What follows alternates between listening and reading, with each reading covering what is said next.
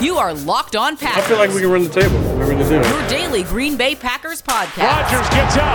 Part of the Locked On Podcast Network. Floats it. Your team Cobb. every day.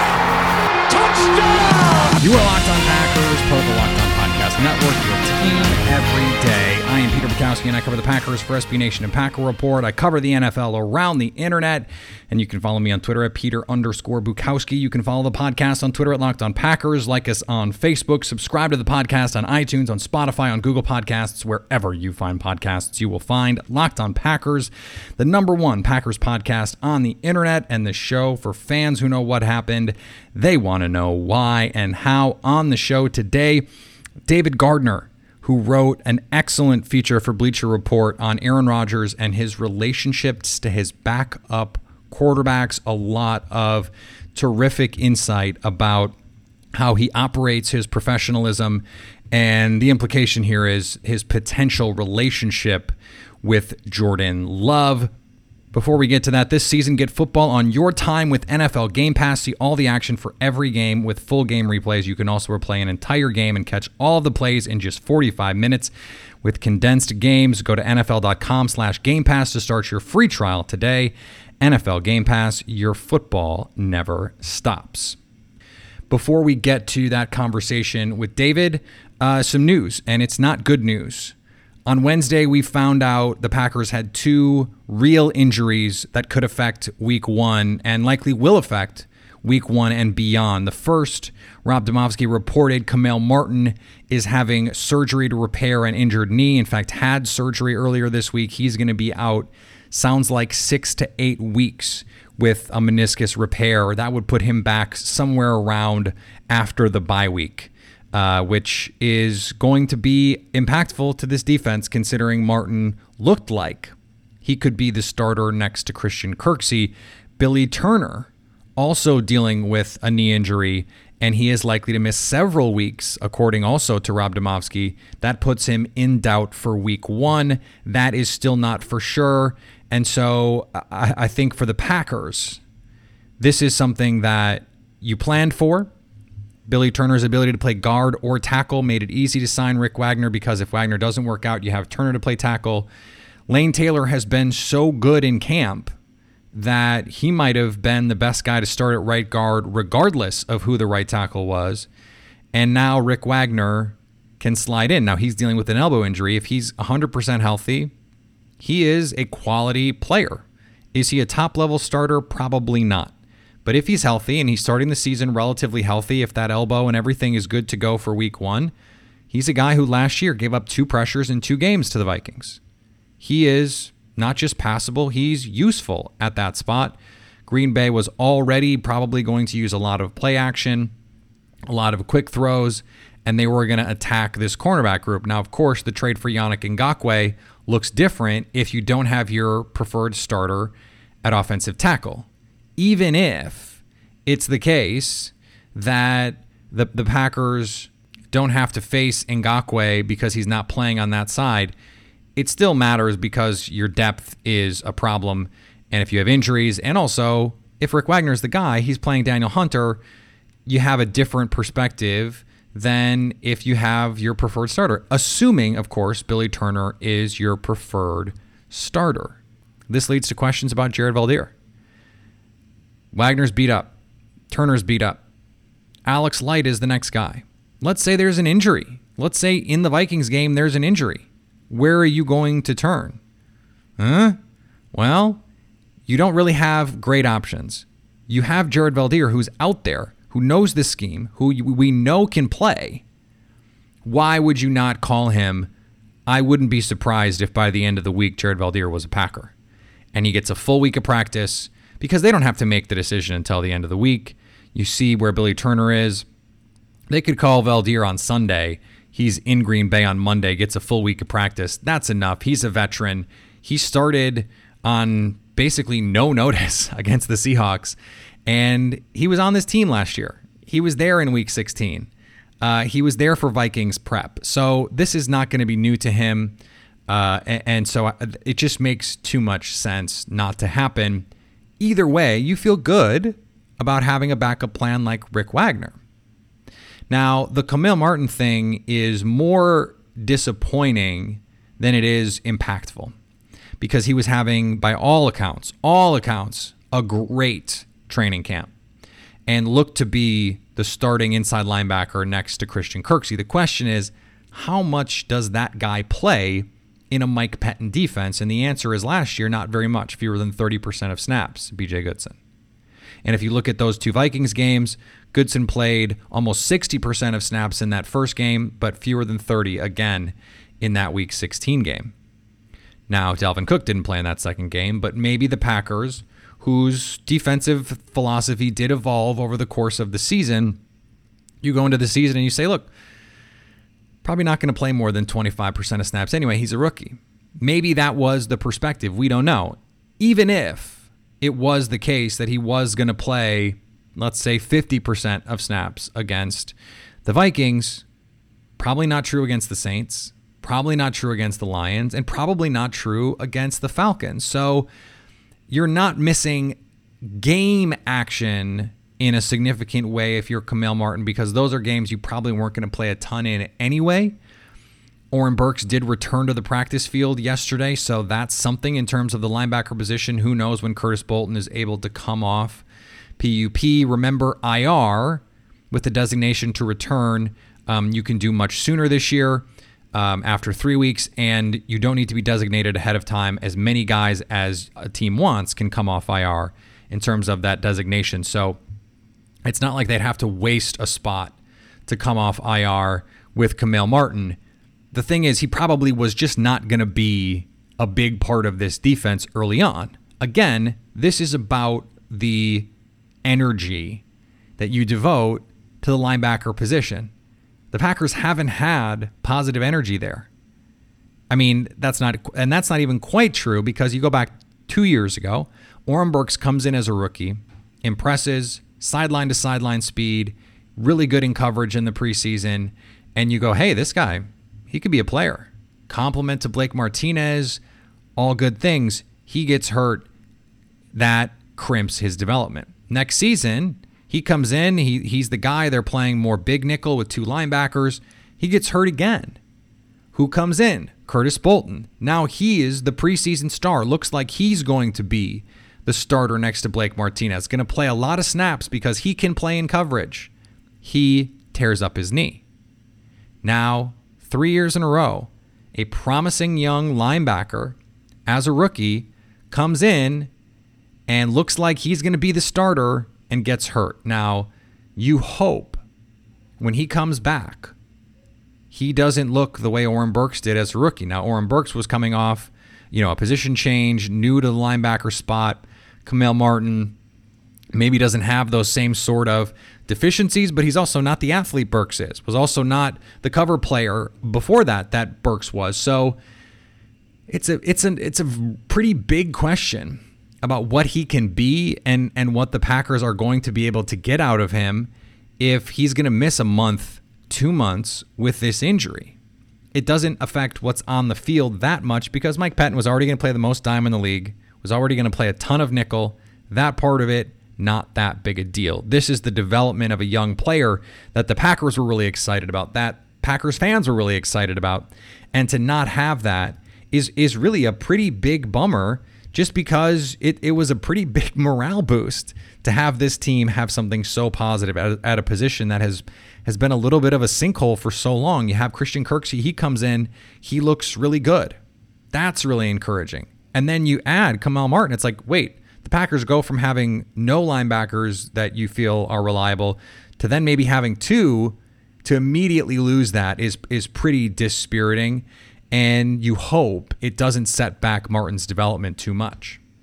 This season, get football on your time with NFL Game Pass. You can catch every snap from every game with full game replays and see all of the plays in just 45 minutes with condensed games. You can relive all the gutsy calls, crazy catches, wild comebacks, and breakout stars from every game every week. It's all the action, all the football you can handle all in one place, and NFL Game Pass is the only place you can replay every game all season long. You'll also learn from the league's best players with over 40 NFL Game Pass film session episodes. Go inside the game from a player's perspective as they break down the game's concepts and techniques. Learn from the best like Deshaun Watson, Stephon Gilmore, Davante Adams, and many more. NFL Game Pass also provides access to the entire NFL Films archive. Go to nfl.com slash Game Pass to start your free trial today. NFL Game Pass, where football never stops. All right, let's get to my conversation with David Gardner. You can find him on Twitter at by David Gardner, my former colleague at Sports Illustrated. This piece for Bleacher Report where David has been for the last couple years. David, thanks for coming on Locked On Packers. So happy to be here, Peter. How you doing? I am quite good. Thank you for asking, and I'm I'm even better because I I really uh, enjoyed the piece that you wrote for Bleacher Report. I, I just was rereading it before we we came on here, and I mentioned this to you before we started that the reporting in it is outstanding. The, the quotes, I mean, I, I I think I posted all of the quotes at some point or scheduled tweets for all the quotes because there's there's so many uh, money lines in here. I want to back up for a second and get into a little bit of the sausage making. So what what led you to even thinking of hey this would make an interesting story because there's some stuff in here that hadn't even occurred to me. Yeah, well, the inspiration was right after, you know, just like everybody else, I was very surprised that the Packers, who went to the NFC Championship game last year, were a game away from the Super Bowl, and Aaron Rodgers seemed to be playing pretty well last season, would jump up in the draft to select a quarterback instead of, you know, taking a wide receiver. I think I kind of shared Aaron Rodgers' opinion that they were a few players away from getting back to the Super Bowl this upcoming season. And then what really turned the corner for me was in that first um, press conference that he had with reporters, a virtual press conference, they asked him what he thought of the pick, and he said he wasn't thrilled, obviously. But then he went on and said that he planned on treating Jordan Love just the same way he treated all his former backups. And so, as a reporter, my natural next question was, well, I wonder how he did treat his former backup quarterbacks, and uh, it just kind of went from there. So when you're when you're going through and you're talking to these guys, uh, you know there is somewhat of a uh, especially with quarterbacks and, and teammates. There is a code among NFL players. The candid level is is not always at 100. But you're someone who's done a lot of these things. You've written a lot of features. You've talked to a lot of people. Uh, at least from the way that it reads on paper, it comes across as very genuine. The admiration and respect that they had for Aaron Rodgers what did it, how did it in the room or i suppose more appropriately in this case more likely uh, over zoom or the phone? I mean how did how did these compliments or these discussions ring to you yeah, I mean, from the, I think I represented in the story the way that it felt to me, which was that these people yeah. did have a really genuine admiration for Aaron Rodgers. If you were more skeptical, I guess what you could say is that I didn't talk to every single one of his former backup quarterbacks, although I did reach out to every single one that I could reasonably find a way to get in touch with. So there could be something of a selection bias here, where the certain people who would want would want to talk about having sure. played behind him uh, were the people who had good experiences with with him. But every single person that I talked to also mentioned other backups. So some guys that I couldn't get in touch with. So for example, you know, I would be talking to Nick Hill and he would say, "Oh, I was in camp with this guy and he, you should call him too." And even if I couldn't get in touch with that guy, he would be saying that like, you know, Aaron Rodgers was this great quarterback uh, to him. And I think just what most people took away from Rodgers was not so much the direct communication or mentoring, although he did offer that, but just his approach to the game was so professional that it almost rubbed off on you. And being in that quarterback's room with great quarterbacks coaches, with Mike McCarthy, with at times Graham Harrell was in there, you know, you just, mm-hmm. there were so many brilliant minds that it was hard not to have a good experience if what you wanted to do was really understand the game better. Well, and, and that's the that's the piece of this that I thought was particularly fascinating. I mean, we can talk about the Rodgers as a teammate stuff, but you know, if you're a Packers fan uh, or you follow this team, that stuff has been litigated ad nauseum over the last few years, and and you're almost sick of hearing about it. The thing that really struck me was I didn't even realize how many of Rodgers' former backups are now coaches. I knew obviously Graham Harrell is is a is a prominent college football coordinator now, but it's a it's a number of guys, and as you lay out in the story, that, those are not coincidences. Yeah, I mean, if you go through the list, I, I, think I even gave an incomplete list because when I actually talked to Aaron, he mentioned a couple other guys that I didn't even know had played behind him at a certain point in my research uh, that had gone on to be coaches too. But if you just look at the list of you know the greatest hits, there's Brian Brohm, who's the co-offensive coordinator and quarterbacks coach at Purdue. There's Nick Hill, he's the head coach at Southern Illinois. Seneca Wallace is a assistant at a high school, a big powerhouse in Texas. Um, Scott Tolzien is with the Cowboys right now, and then Graham Harrell, I think you know he's a uh, right now he's the offensive coordinator at USC, but probably is on his way to a head coaching job in college football in the next two or three seasons. Yeah, uh, at Max this point. probably right. Yeah, and so it's just kind of amazing, and the common thread from all of those guys, and I think uh, it was Hill that summed it up better, which was you know he would have paid thousands of dollars to go to a coaching clinic where you had Mike McCarthy and Aaron Rodgers in the room, kind of breaking down how Aaron Rodgers was playing football. I mean, this was something everybody came out of that room smarter, including including Aaron himself. When I talked to Aaron, he said, you know, being around these guys, these great football minds, and he singled out Graham particularly, was something that helped improve my game, even if there wasn't necessarily competition. You know, like Aaron Rodgers was never going to lose his job to any of these guys. There was a certain sense of growth because he was around so many other great minds. Yeah, and and the lead of the story, um, I will not quote verbatim, but you you spoke about Brett Hundley's feeling of initial dread at at going to Green Bay and and being in that quarterback room. Uh, I, I thought Hundley had some really money quotes. The one I really liked was, you know, Aaron Rodgers had had to come in and succeed Brett Favre. Jordan Love is going to have to come in and succeed Brett Favre and Aaron Rodgers, and and that's something that Hundley himself. I mean, whether or not we ever viewed him as the heir apparent is is almost beside the point. When he did have to play for half the season, that's what he had to do. So he knows what that feels like.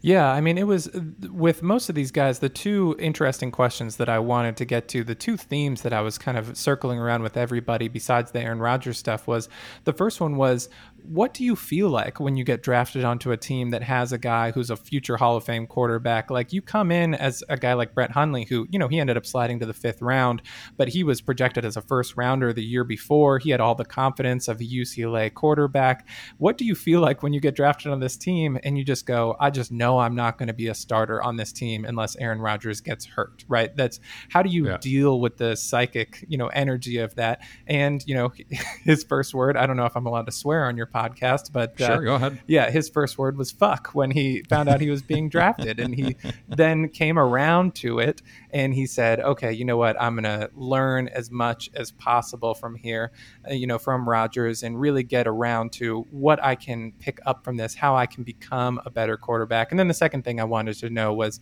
you know, how did those interpersonal dynamics really play out? Was he an active mentor, or was he just kind of a passive guy who let people observe him? And it turned out he was pretty active in terms of how he dealt with his quarterbacks.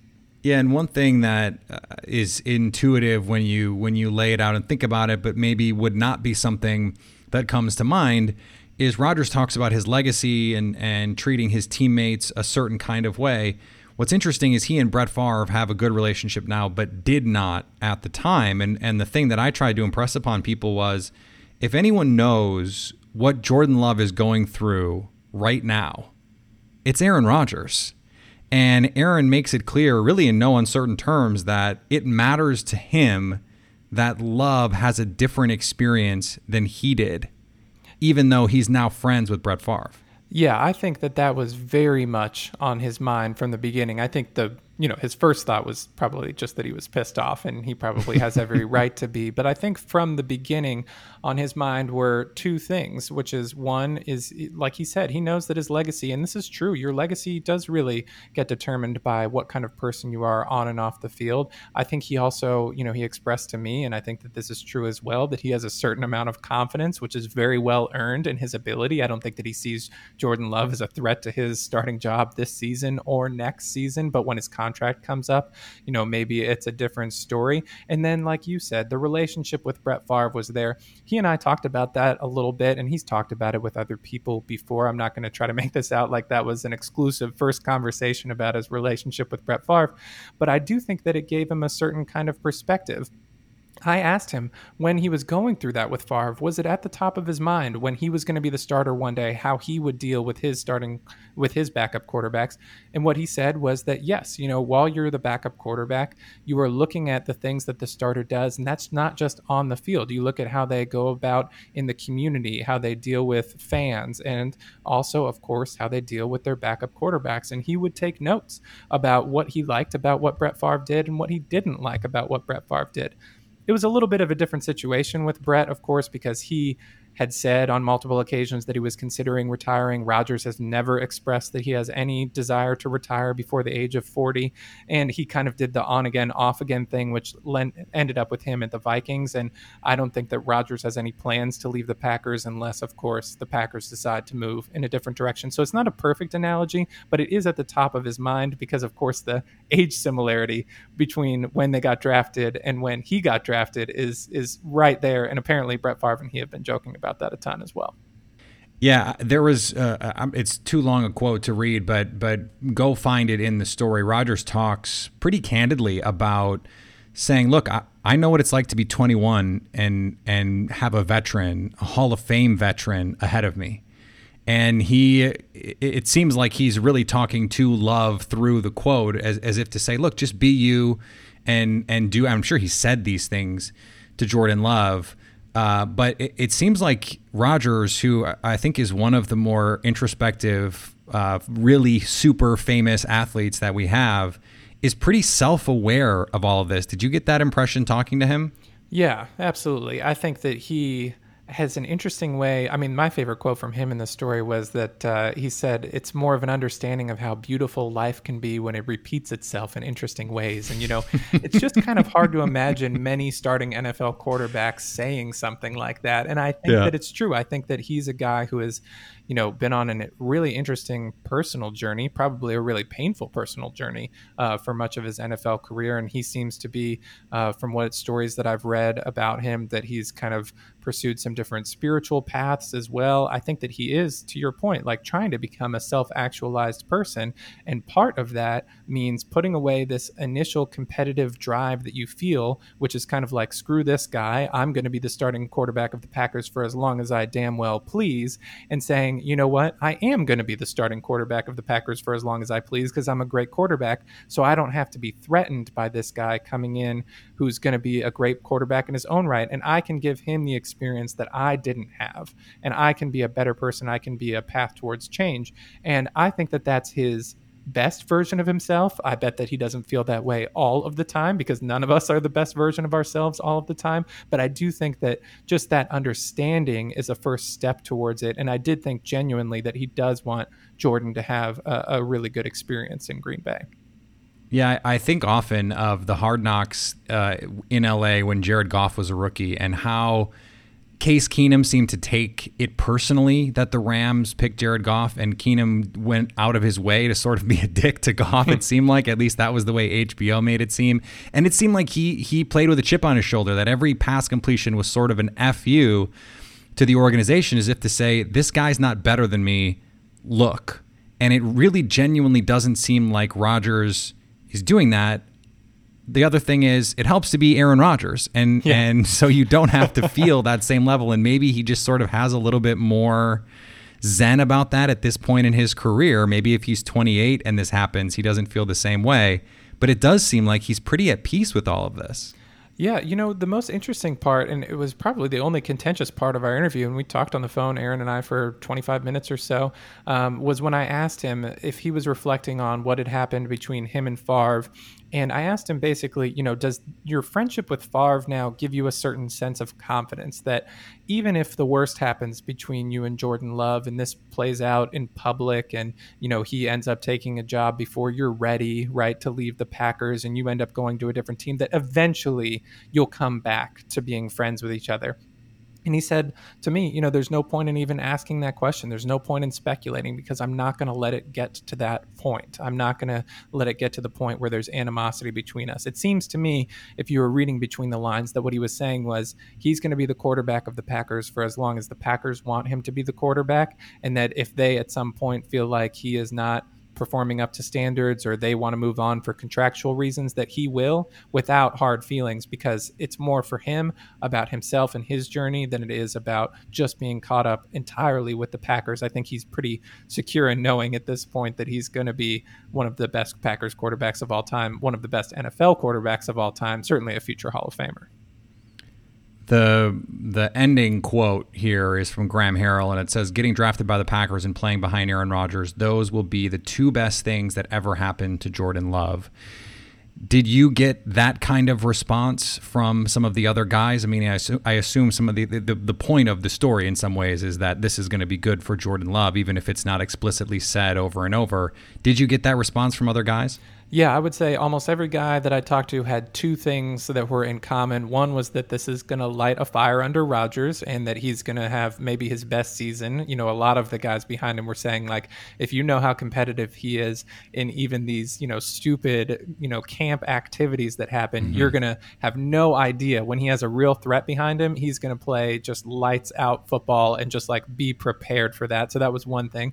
And the other thing was almost everybody said, you know, you're going to get better playing behind Aaron Rodgers. Even if he totally ignored you, you would get better just by looking at how seriously he takes his preparation. I mean, Graham Harrell, I went into only part of it. Graham Harrell went on like a 15 minute rant with me about the importance of timing in three step, five step, and seven step drops and what he learned from Aaron Rodgers and how he implements that at USC. And I asked Aaron about it, and he was like, I don't think I ever talked to Graham Harrell about, you know, drops. And so it's like some of it is just you get to experience what it's like to play behind a guy who's just at the top of his craft. Now, the caveat of it is what Nick Hill said, which I think is wise, which is you can have a temptation to try to play like Aaron Rodgers. And I'm not a scout, so I don't know, you know, what Jordan Love's relative strengths and weaknesses are to Aaron Rodgers. But any quarterback can get caught up in a pretty big problem if you're trying to emulate a guy who can throw off his back foot pedaling backwards 70 yards and drop it on a dime. You know, you have right. to find your own strengths. And Aaron himself said, you know, he's got to make his way in this league. He's got to be his own quarterback. Although the same is true of, of Aaron Rodgers, who had to do the same thing with Brett Favre, and and actually did take some of those things. I remember there was a really great uh, anecdote in Bruce Feldman's quarterback book about that. That he actually got with a trainer and put together drills so he could make a skill the thing that Favre just had a sort of preternatural ability to do.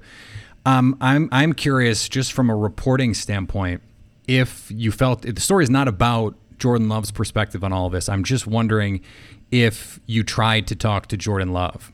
I didn't even actually ask to talk to Jordan Love. I would assume that they would have said yes. I really didn't expect that Rodgers would want to participate, but he did, and he was quite open.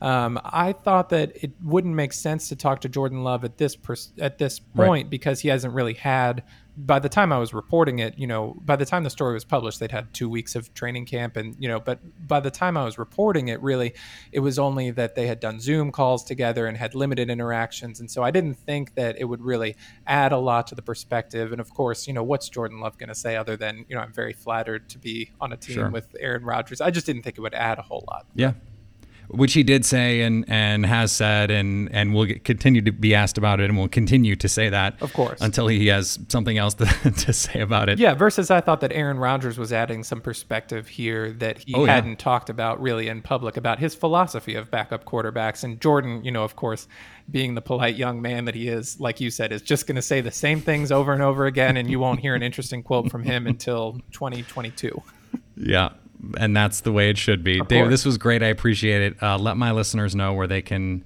find you and and the work that you do. Yeah, I'm uh, I'm at Twitter at uh, by David Gardner, B Y David Gardner, G A R D N E R is how you spell my last name. And uh, yeah, thanks so much for having me on. And uh, if anybody has any uh, hate mail for the story, you know, just tweet it at me.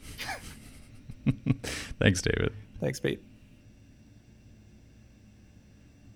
All right, I want to thank David again for joining the show. Before we finish up, it's worth noting that the New England Patriots released Mohamed Sanu, uh, a potential option for the Packers if they feel bad about their receiver group. Um, I, I don't know that it is likely to happen, but it is something that I think would make some sense. Uh, the, the, the Patriots released Mohamed Sanu not because he's bad. I don't think he's bad, but because it clears salary, six and a half million off the books.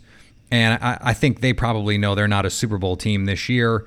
But what's interesting here is the Packers could sign him, played in, in Atlanta with Matt LaFleur, knows the offense, could play in the slot, reliable third down guy, could probably get him for nothing, could probably be what Bashaud Breeland was for the offense uh, when when Bashaud Breeland a couple years ago played really well in stretches for the Packers defense.